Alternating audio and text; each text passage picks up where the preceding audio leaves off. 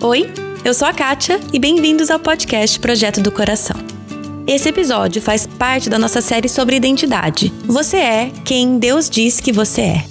Faremos nosso melhor para que essa série não seja um exercício egocêntrico onde nós tomamos o centro do palco.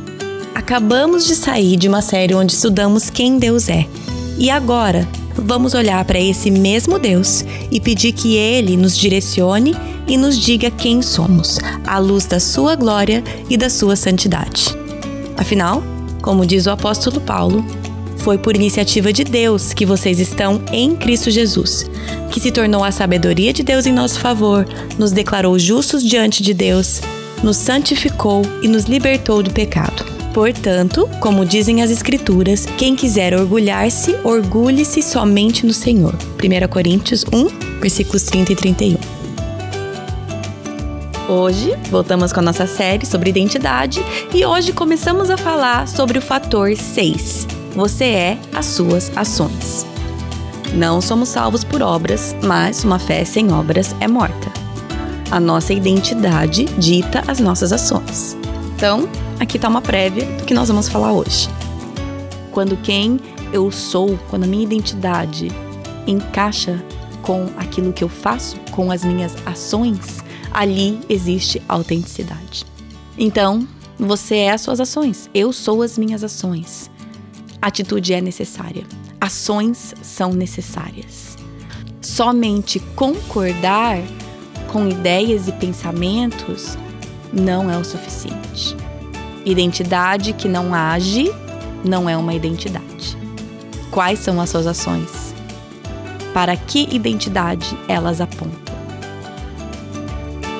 Então, vamos entrar no assunto, vamos já começar. Vocês já sabem que esse é um daqueles episódios que só eu falo. Então, pega um café aí e vamos conversar. Oi, oi, gente, tudo bem? Então vamos lá, mais um episódio denso, porque vamos começar com o fator número 6 da nossa série Você é quem Deus diz que você é. Lembrando, já falamos sobre o fator 1, você é o seu corpo. O fator 2, você é a sua história. O fator 3, você é os seus relacionamentos. O fator 4, você é a sua mente. O fator 5, você é seus compromissos. E hoje, então, fator 6, você é as suas ações. Lembrando que essa série e esses fatores, tudo isso aqui está baseado no livro do Klein Snodgrass, em inglês, Who God Says You Are, Quem Deus Diz Que Você É, A Christian Understanding of Identity, uma compreensão cristã sobre identidade. Que eu saiba, esse livro ainda não existe em português, pressionem aí as editoras, mas é, é com base neste livro que essa série toda está estruturada. A grande maioria das, das ideias que eu falo saem deste livro. Quando eu faço citações exatas, eu faço questão de falar aqui que é uma citação, mas saiba que, no geral, quase tudo que sai desses episódios são deste livro. Eu tento puxar mais alguns livros aqui, mais algumas coisas que eu já estudei. Mas eu sempre faço esse, essa fala minha no começo, além de, da, da importância de dar crédito para as ideias e tudo, onde, né, de onde vem.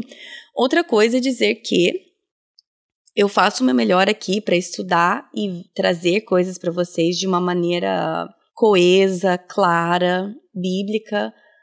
Porém, eu sou extremamente passível de erro e é, o meu tempo de estudo no assunto ele é limitado. Então, é um assunto muito abrangente, todo esse de identidade, cada um desses que eu falo, são assuntos enormes, extremamente profundos, abrangentes, e eu estou aqui para falar aqui 30 minutos com vocês sobre o assunto que é, eu não domino, né? Não domino a nível acadêmico nem nada. Então, sim, estudo, sim, preparo. Meu marido sempre fica bravo comigo, que ele fala que eu fico me desmerecendo aqui. Não é desmerecendo, eu realmente estudo, preparo. São horas aqui de leitura para eu poder é, tratar isso daqui de uma forma com que eu me sinta responsável, em, né, que eu me sinta bem comunicando com vocês. Porém, sempre preciso falar isso porque eu morro de medo de vocês aceitarem o que eu digo aqui como verdade absoluta. Eu erro muito e eu gostaria de sempre lembrar vocês que é a minha intenção e farei sempre o meu melhor para tratar esse, seja qual assunto que eu estiver lidando com é, seriedade, com clareza, com tudo que eu sempre falo. Porém, é, filtro, tá, gente? Comigo, com qualquer pessoa. É, confere na Bíblia, questione, por favor. Tendo dito isso, vamos entrar no assunto mais uma vez. Você é as suas ações. Já vou dizer que ele é um tanto quanto é, confundível, semelhante ao fator que acabamos de falar, que foi o fator 5, você é seus compromissos, né? Mas se comprometer com algo e realmente fazer algo são coisas diferentes. Então, você as suas ações é exatamente isso, é o que nós fazemos, quais são as nossas ações, não quais são as nossas intenções somente. E o autor ele já começa, o Klein Snodgrass, ele já começa esse esse capítulo do livro falando assim: vamos já ser diretos desde o começo. Se você não age como um cristão, você não é cristão. Aí ele falou assim: sim, estou disposto a. Em inglês tem um, tem um ditado, die on this hill, tipo, morrer nesse monte. Ou seja, sim, eu vou lutar, por isso que eu tô falando até o final. Porque, claro, né, há controvérsias. Aí ele fala assim: não existe uma identidade que não age. Se você não trata as pessoas, especialmente cônjuges e outros membros familiares, com virtudes cristãs, existe séria dúvida se você é cristão. E não, eu não acredito que salvação são por obras, mas eu sei que a fé envolve se apegar e participar com Cristo. E se esse for o caso, você não pode se apegar a Cristo sem agir de acordo com seu caráter em grande parte. Identidade informa o seu comportamento. Então ele já começa com tudo neste começo do capítulo, já deixando bem claro qual a intenção dele com esse capítulo. Se nós não agimos como cristãos, nós não somos cristãos. Um pouco mais para frente, eu vou entrar né, um pouquinho nessa questão de é, salvação por obras e por que não é isso que ele está dizendo, mas eu vou seguir um pouco a linha do raciocínio dele aqui do livro. Mas aguardem, que ainda vou explicar, vou falar sobre isso no sentido que eu vou explicar como ele explica isso no livro, certo? Mas já fica claro aqui que sim, a nossa identidade é desenvolvida por ações. E se nós somos cristãos, nossas atitudes, nossas ações devem refletir o caráter de Cristo. Não, salvação não é por obras, mas fé envolve estar em Cristo. Certo? A partir desta base, vamos lá. Ele até fala aqui, e aí ele até fala: não estou falando sobre perfeccionismo, mas sobre viver a fé de maneira séria. Aí tem aqui uma frase que eu até coloquei uma estrelinha, me fez pensar. Concordar com ideias cristãs e objetivos cristãos não faz com que uma pessoa seja cristã. Meramente faz aquela pessoa um admirador do cristianismo. Isso é importante a gente pensar. Porque muitas vezes a gente é, admira, concorda, mas é só isso que eu estou fazendo, admirando, concordando com os ideais de uma vida cristã, é, eu, isso não me torna cristão. Isso me torna meramente um admirador, nem de Cristo, né? Do cristianismo. Então, tendo dito tudo isso, tendo dado essa base, né? Esse é o spoiler. É isso que o autor acha, eu, eu concordo, obviamente, senão eu não estaria aqui citando ele, mas você é suas ações. Este é o spoiler. Quer encerrar o episódio aqui? pode encerrar.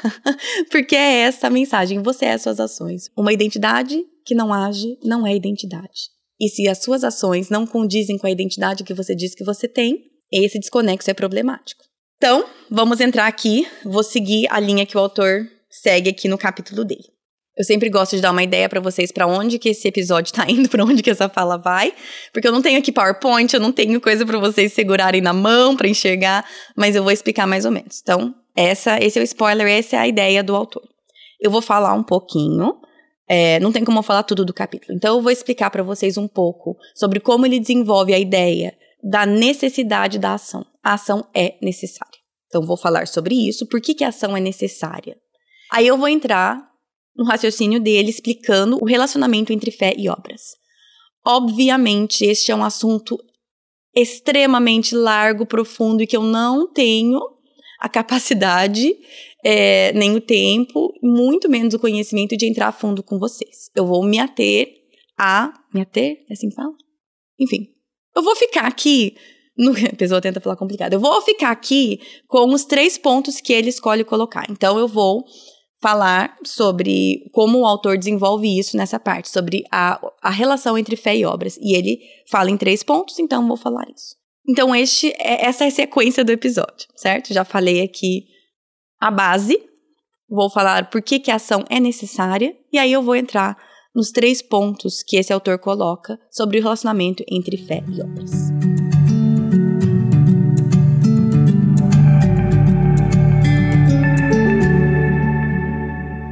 Então tá, primeiramente, vamos falar então sobre a necessidade da ação, do agir.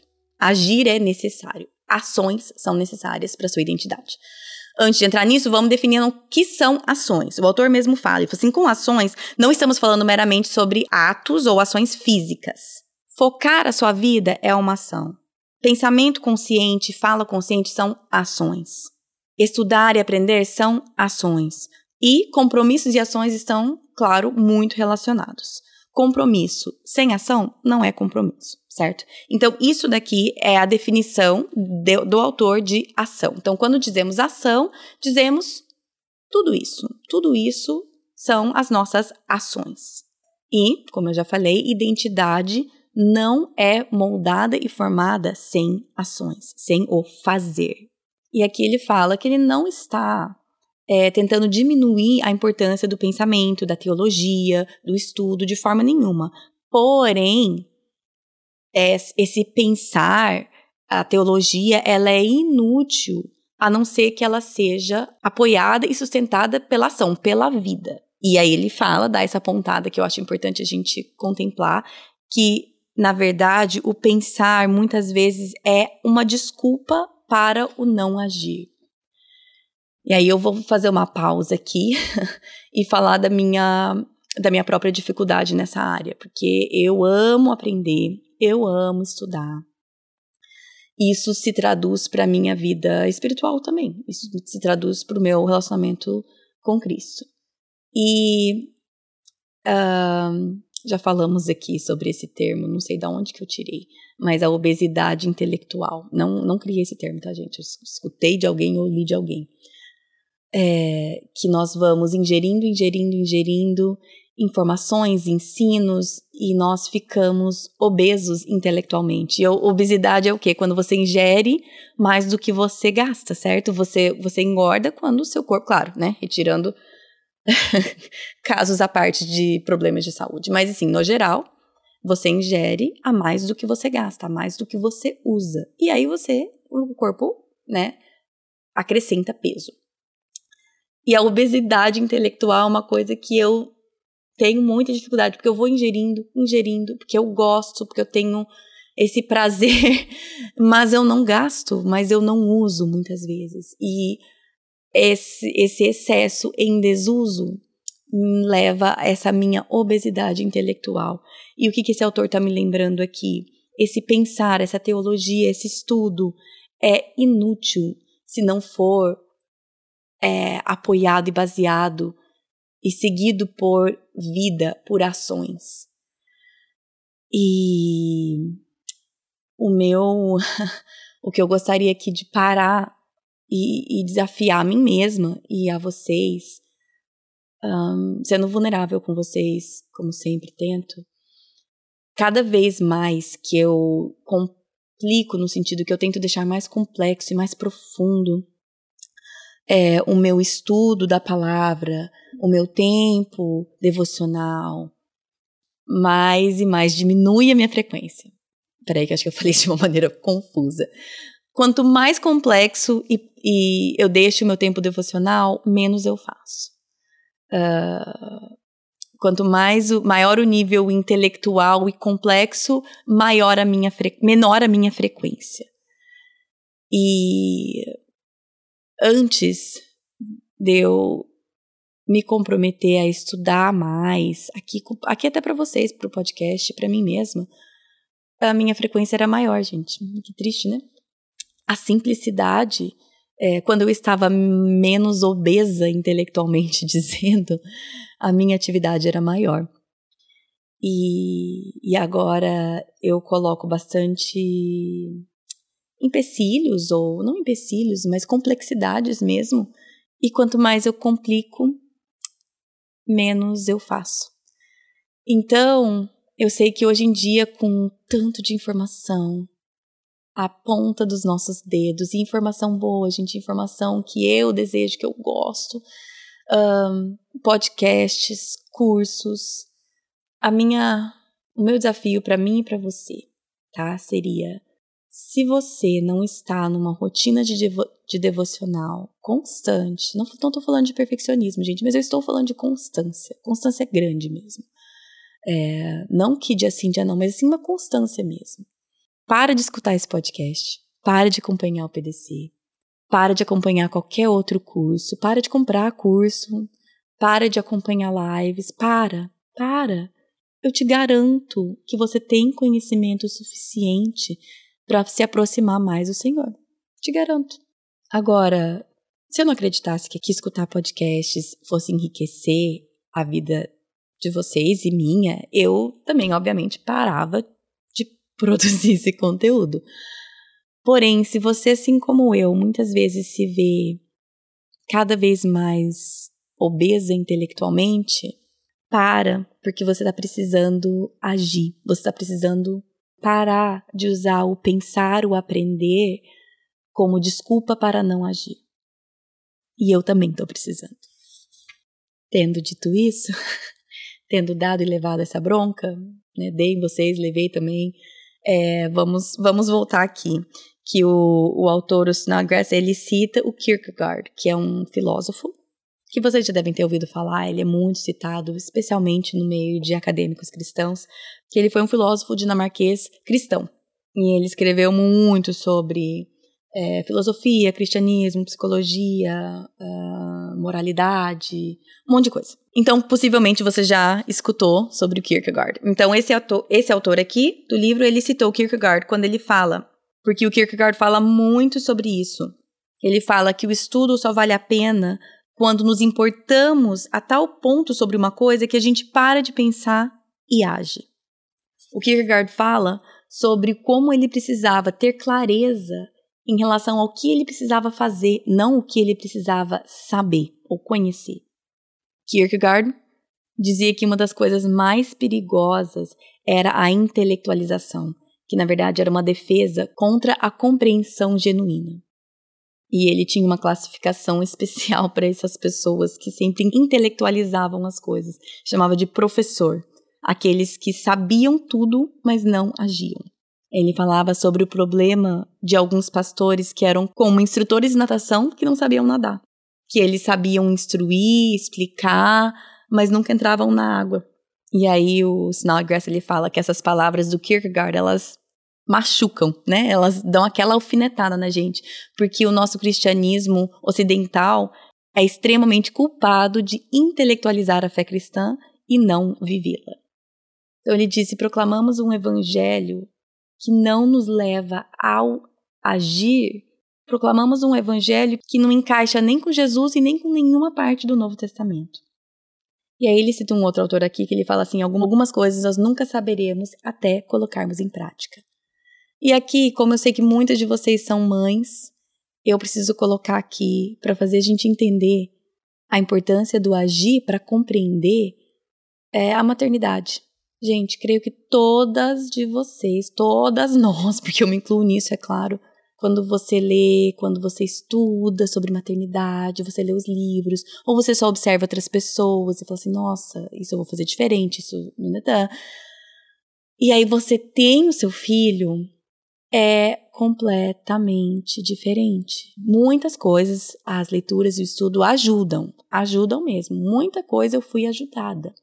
Porém, eu aprendi foi na prática. Na prática que eu aprendi a ser mãe dos meus filhos. Eu não aprendi a ser mãe estudando os livros antes. Eu não aprendi a ser mãe conversando com mães antes de eu ter filho. Eu aprendi sendo mãe.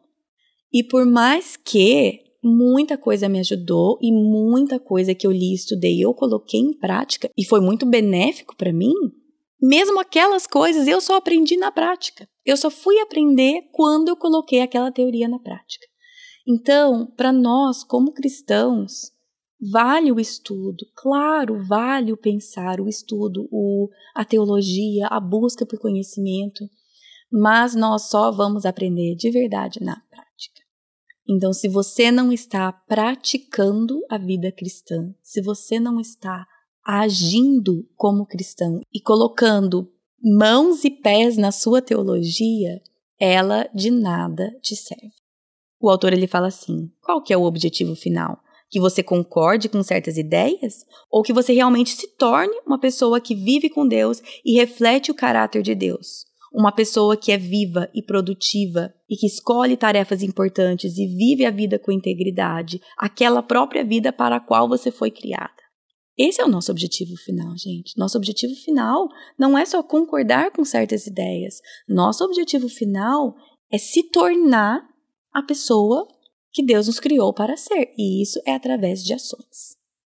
E aí é claro que pensamos sempre no legalismo, certo? Nesse perigo de cair no legalismo, de agir por agir.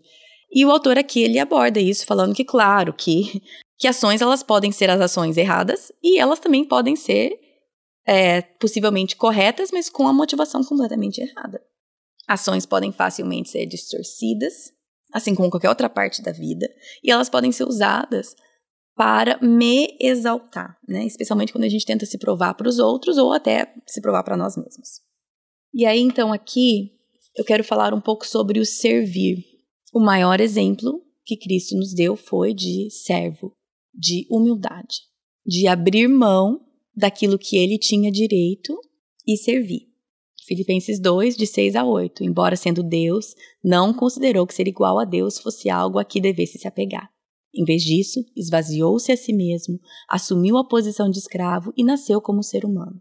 Quando veio em forma humana, humilhou-se e foi obediente até a morte e morte de cruz.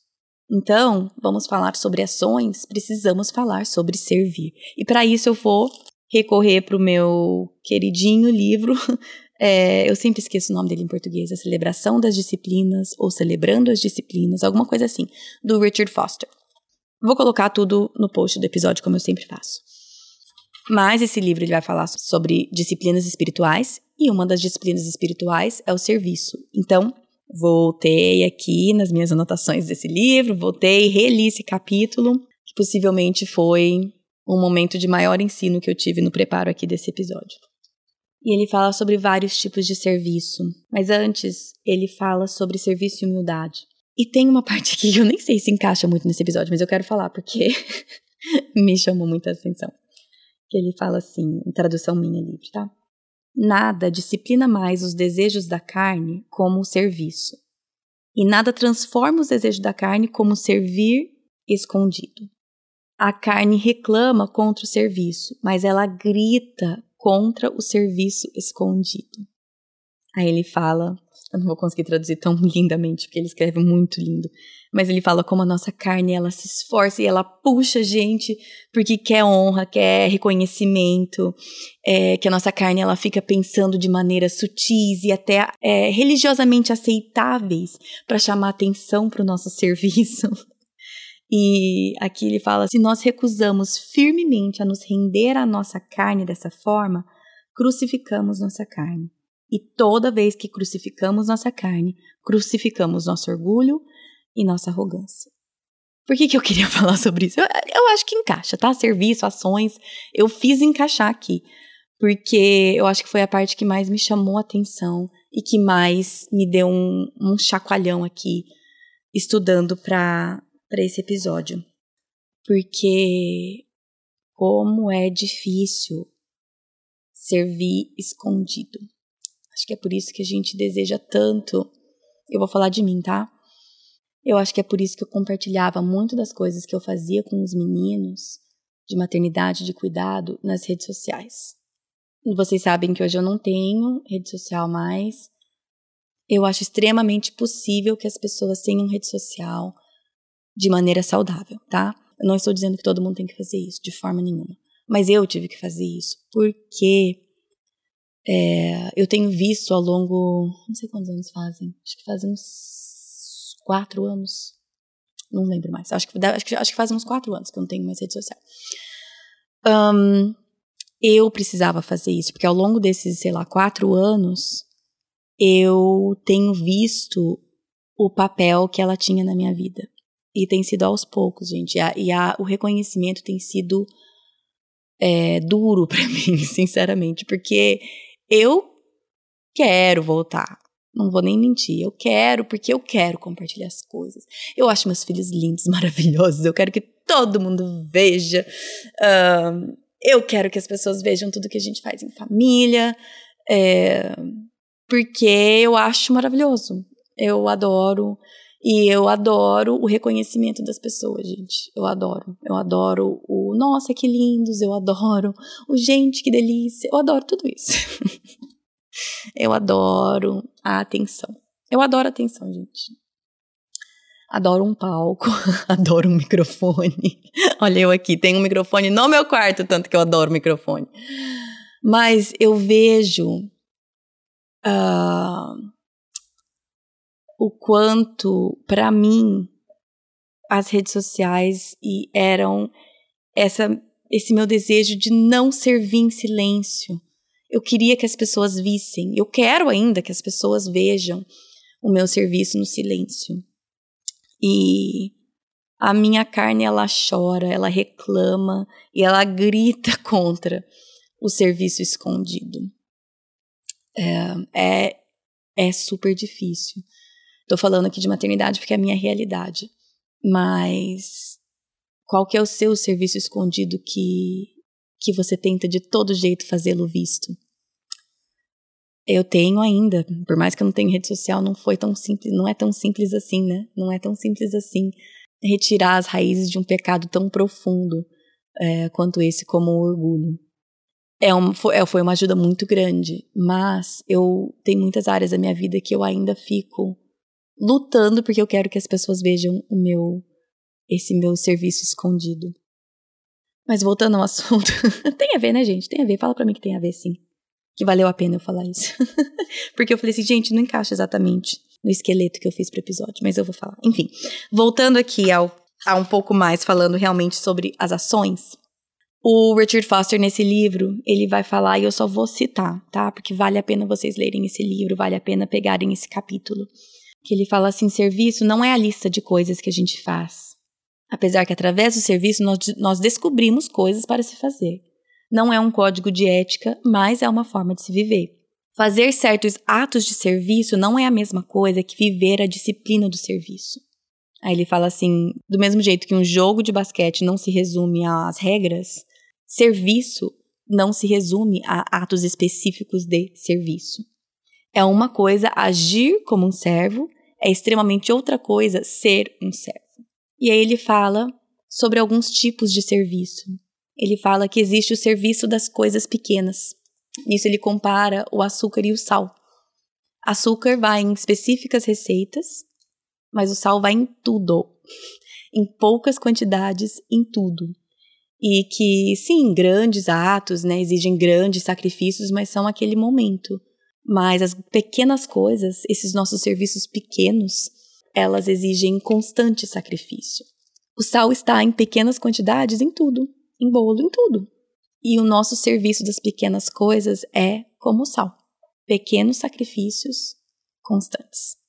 Existe o serviço de guardar a reputação dos outros. Existe o serviço de ser servido. É claro que ele cita Pedro, né? Não, não lave os meus pés existe o serviço da gentileza comum. Aqui ele vai falar sobre princípios básicos de educação, de agradecimento, de abrir a porta para alguém, de olhar no olho, coisas simples. Existe o serviço da humildade. Existe o serviço da escuta, né? De não sempre ter as respostas corretas, mas ser aquele que escuta. Existe o serviço de carregar os fardos uns dos outros. Gálatas 6:2, né? E existe o serviço de compartilhar a palavra da vida uns com os outros. Cada um destes poderia ser um episódio, mas eu gostaria de encorajá-los a ler este livro, e se não for ler este livro inteiro, pelo menos leia este capítulo. Mas, para encerrar essa parte da importância e da necessidade das ações, quero traduzir um último, uma última citação dele aqui, que ele fala assim: O fato que ações cristãs são necessárias não pode ser negado. Mas o ponto não é que meramente devemos executar tais ações. O ponto ou objetivo é que nossas ações, e especificamente ações cristãs, tanto expressam a nossa identidade e, talvez de até maior importância, moldam a nossa identidade. Ações são um meio para a nossa identidade, não meramente a consequência da nossa identidade. Agimos porque somos quem somos, mas também para nos tornarmos quem deveríamos ser. E aí, um pouco mais para frente, ele fala: quem nós somos é demonstrado através do que fazemos. E o que nós fazemos solidifica e molda quem nós somos.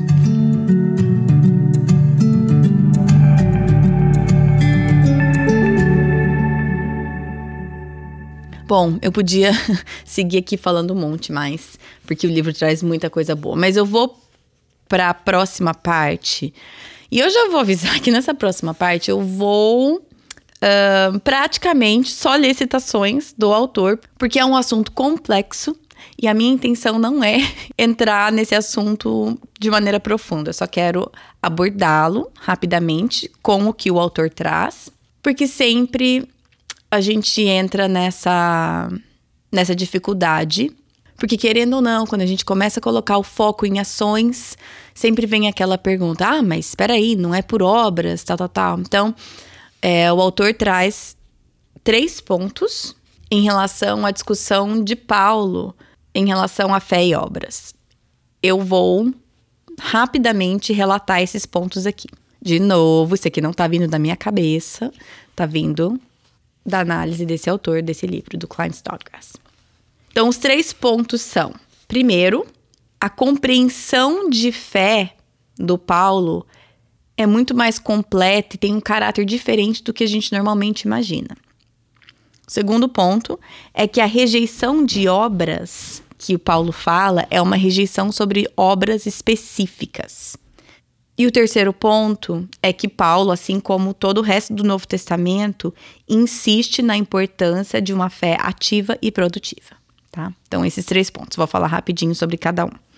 O primeiro ponto, então, é qual que é a compreensão de fé verdadeira de Paulo? O que, que ele quer dizer quando ele diz fé? Salvação é pela fé. Vou ler aqui, traduzindo o que o autor fala. Ele fala assim: Para Paulo, fé é primordialmente compreendido por estar em Cristo. É relacional e participatório. Participatório? Participativo? Não sei, participatório é uma palavra, enfim. É relacional e, né, envolve a nossa participação. Porque é sobre viver em aliança com Deus revelado em Cristo. Tal relacionamento não é estático ou passivo, é a vida vivida e determinada por essa relação. E essa compreensão de fé é sobre o que toda a Escritura fala. Então, tendo dito isso, ele explica que então pensamentos corretos não é fé, porque fé que não é vivida não é fé. Então, Paulo não está atacando obras de uma maneira que separa o ser do fazer. Isso é uma outra coisa que ele aborda no livro, essa nossa separação de ser e fazer. Então, o que ele está querendo dizer é que quando Paulo diz que fé não é por obras, ele não está atacando obras de uma forma que separa o acreditar do fazer que leva então para o segundo ponto. Que o segundo ponto dele é que a, essa rejeição de Paulo de obras é de um tipo específico de obras. Eu vou tentar explicar esse ponto rapidinho, mas é meio complexo, então presta atenção. Vamos juntas compreender esse negócio. Ele fala que existe uma diferença entre quando Paulo usa a palavra obras plural e quando ele usa essa palavra obras no plural, quase sempre tem uma conotação negativa. Por exemplo, Romanos 3, 28 diz: Concluímos, pois, que o homem é justificado pela fé, independente das obras da lei. Porém, quando ele usa o singular obra, quase sempre essa palavra tem uma conotação positiva. Como, por exemplo, 1 Coríntios 15, 58. Portanto, meus amados irmãos, mantenham-se firmes e que nada os abale. Sejam sempre dedicados à obra do Senhor, pois vocês sabem que no Senhor o trabalho de vocês não será inútil. Então, o plural obras, ou explicitamente ou implicitamente, se refere a obras da lei, não ações no geral. E o singular obra geralmente refere à obediência que Deus espera. Então, o que ele está falando é que quando Paulo critica obras, ele quer dizer essa expressão obras da lei. E geralmente isso está no plural. Essa expressão obras da lei, o autor aqui explica, geralmente é usada para refutar argumentos de pessoas que estavam simplesmente tentando enforçar marcas judaicas de separação nos cristãos gentios. Especialmente, né, coisas como circuncisão, as leis de comida, as leis de guardar o sábado. Então, esses, essas pessoas argumentavam que esses marcadores físicos iam então dar a esses cristãos gentios, os não judeus, a identidade necessária, certo? A circuncisão, a seguir o que, o que pode e o que não pode comer tal. E é isso que Paulo está atacando quando ele fala as obras da lei.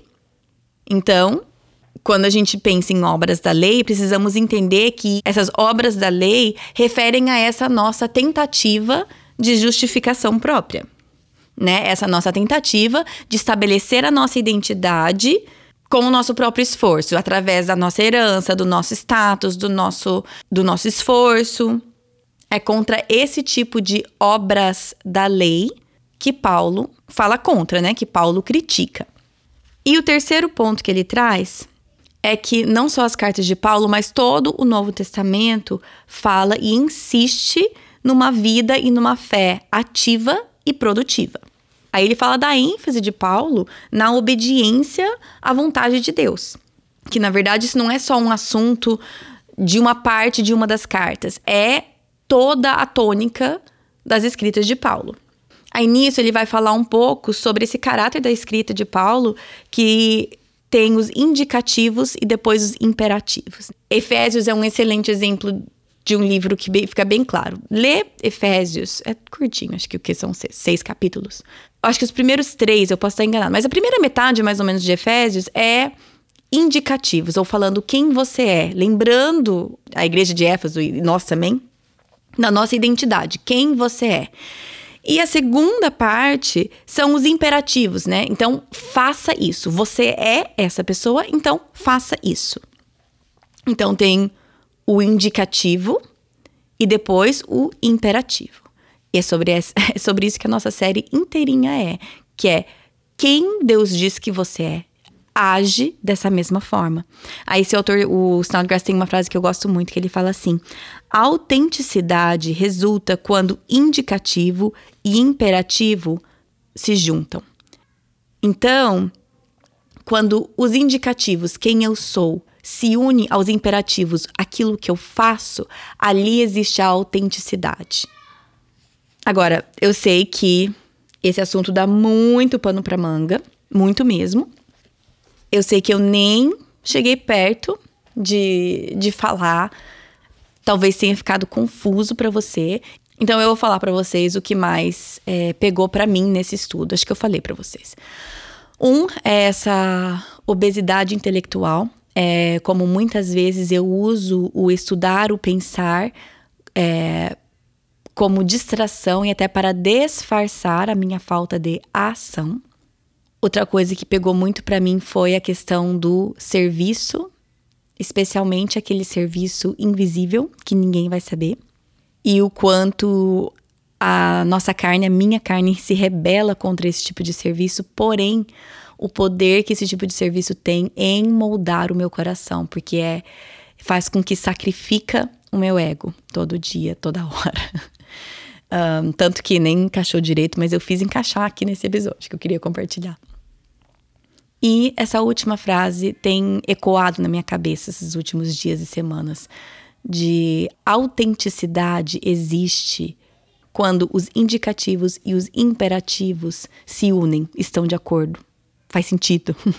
então, quando quem eu sou, quando a minha identidade encaixa com aquilo que eu faço, com as minhas ações, ali existe autenticidade.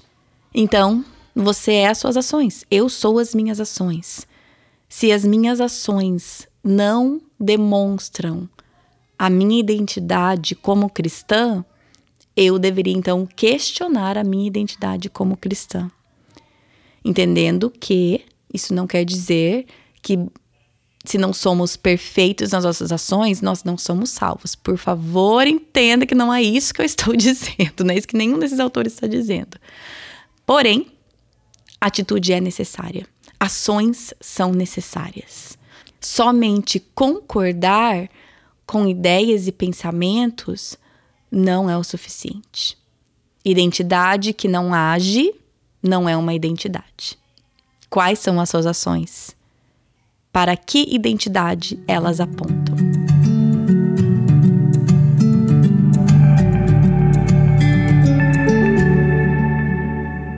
Agora eu não lembro se eu sempre encerro esses episódios com uma oração, mas eu vou encerrar com uma oração hoje. Não sei se eu sempre faço isso ou não, mas hoje nós vamos.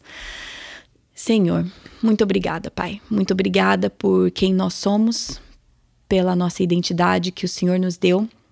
E eu peço que o Senhor nos ajude nos ajude a viver de maneira intencional para que as nossas atitudes, as nossas ações reflitam a nossa identidade.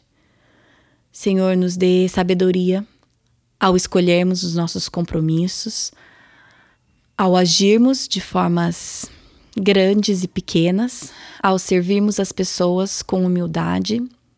Senhor, nos ajude, Pai.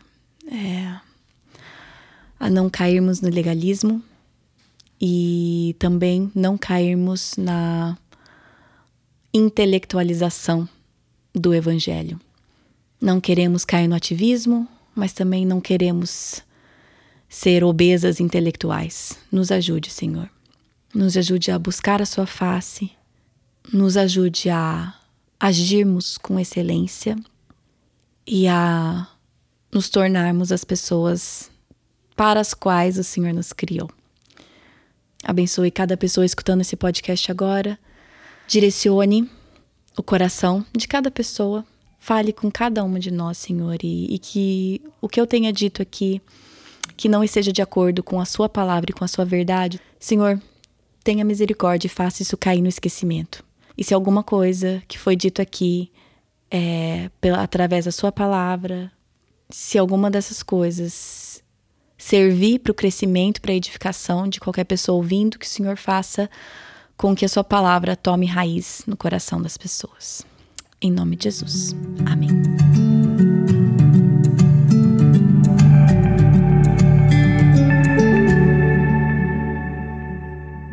É isso, gente. É isso. Agora eu não lembro, agora eu vou ter que voltar a escutar para ver se eu oro no final, mas eu precisava orar no final dessa. Semana que, semana que vem, não. Toda vez eu fico esquecendo. No próximo episódio, ou seja, daqui a duas semanas, a Larissa Ferraro volta para o podcast. Ela já esteve aqui falando sobre o livro dela, Mulheres e Sexo, e agora ela está aqui para falar sobre outro livro dela, que é Comer para a Glória de Deus. E eu, a não ser que você tenha lido o livro, eu te garanto que o episódio não vai ser o que você acha que vai ser. Se você já leu o livro, você sabe. Mas se você não leu o livro ainda, eu acho que o título do livro dela talvez leve você a pensar outras coisas. Então, é, escuta a minha conversa com ela no próximo episódio, que foi muito edificante para mim e foi uma conversa muito agradável. A Larissa é uma pessoa muito querida e foi uma conversa fácil e agradável de ter. Então, este é o episódio da semana que vem que vem. próximo episódio, daqui a duas semanas tá bom? Se você quiser seguir o podcast nas redes sociais, é Facebook, no Facebook é Projeto do Coração, no Instagram é PDC Podcast. De novo, lá é onde a gente avisa quando tem episódio novo, a gente lembra. E se tem algum aviso, alguma coisa diferente, aviso de férias, aviso de alguma coisa, tá tudo lá. O site é projetodocoração.com e é lá que tem todas as informações. Todas as séries que a gente já fez, tá tudo organizado lá. Os recursos, tem um post para cada episódio. É lá que você procura por qualquer coisa que foi citada aqui, tá bom? Acho que é isso. Bom final de semana para vocês e até o próximo episódio. Em Miqueias 5:5, lemos o versículo: Ele será a sua paz. Em Efésios 2:14, vemos o versículo: Porque ele é a nossa paz. Jesus já veio, ele já nos uniu ao Pai, então essa paz já é nossa. A nossa paz não depende de circunstâncias, porque Cristo é a nossa paz. Como seguidora de Jesus, a sua paz não depende do bem-estar dos seus filhos, não depende da sua conta bancária, não depende do seu estado de saúde ou do seu estado civil. Ele será a sua paz. Ele é a sua paz. Senhor Jesus, nos ajude a viver essa paz todos os dias.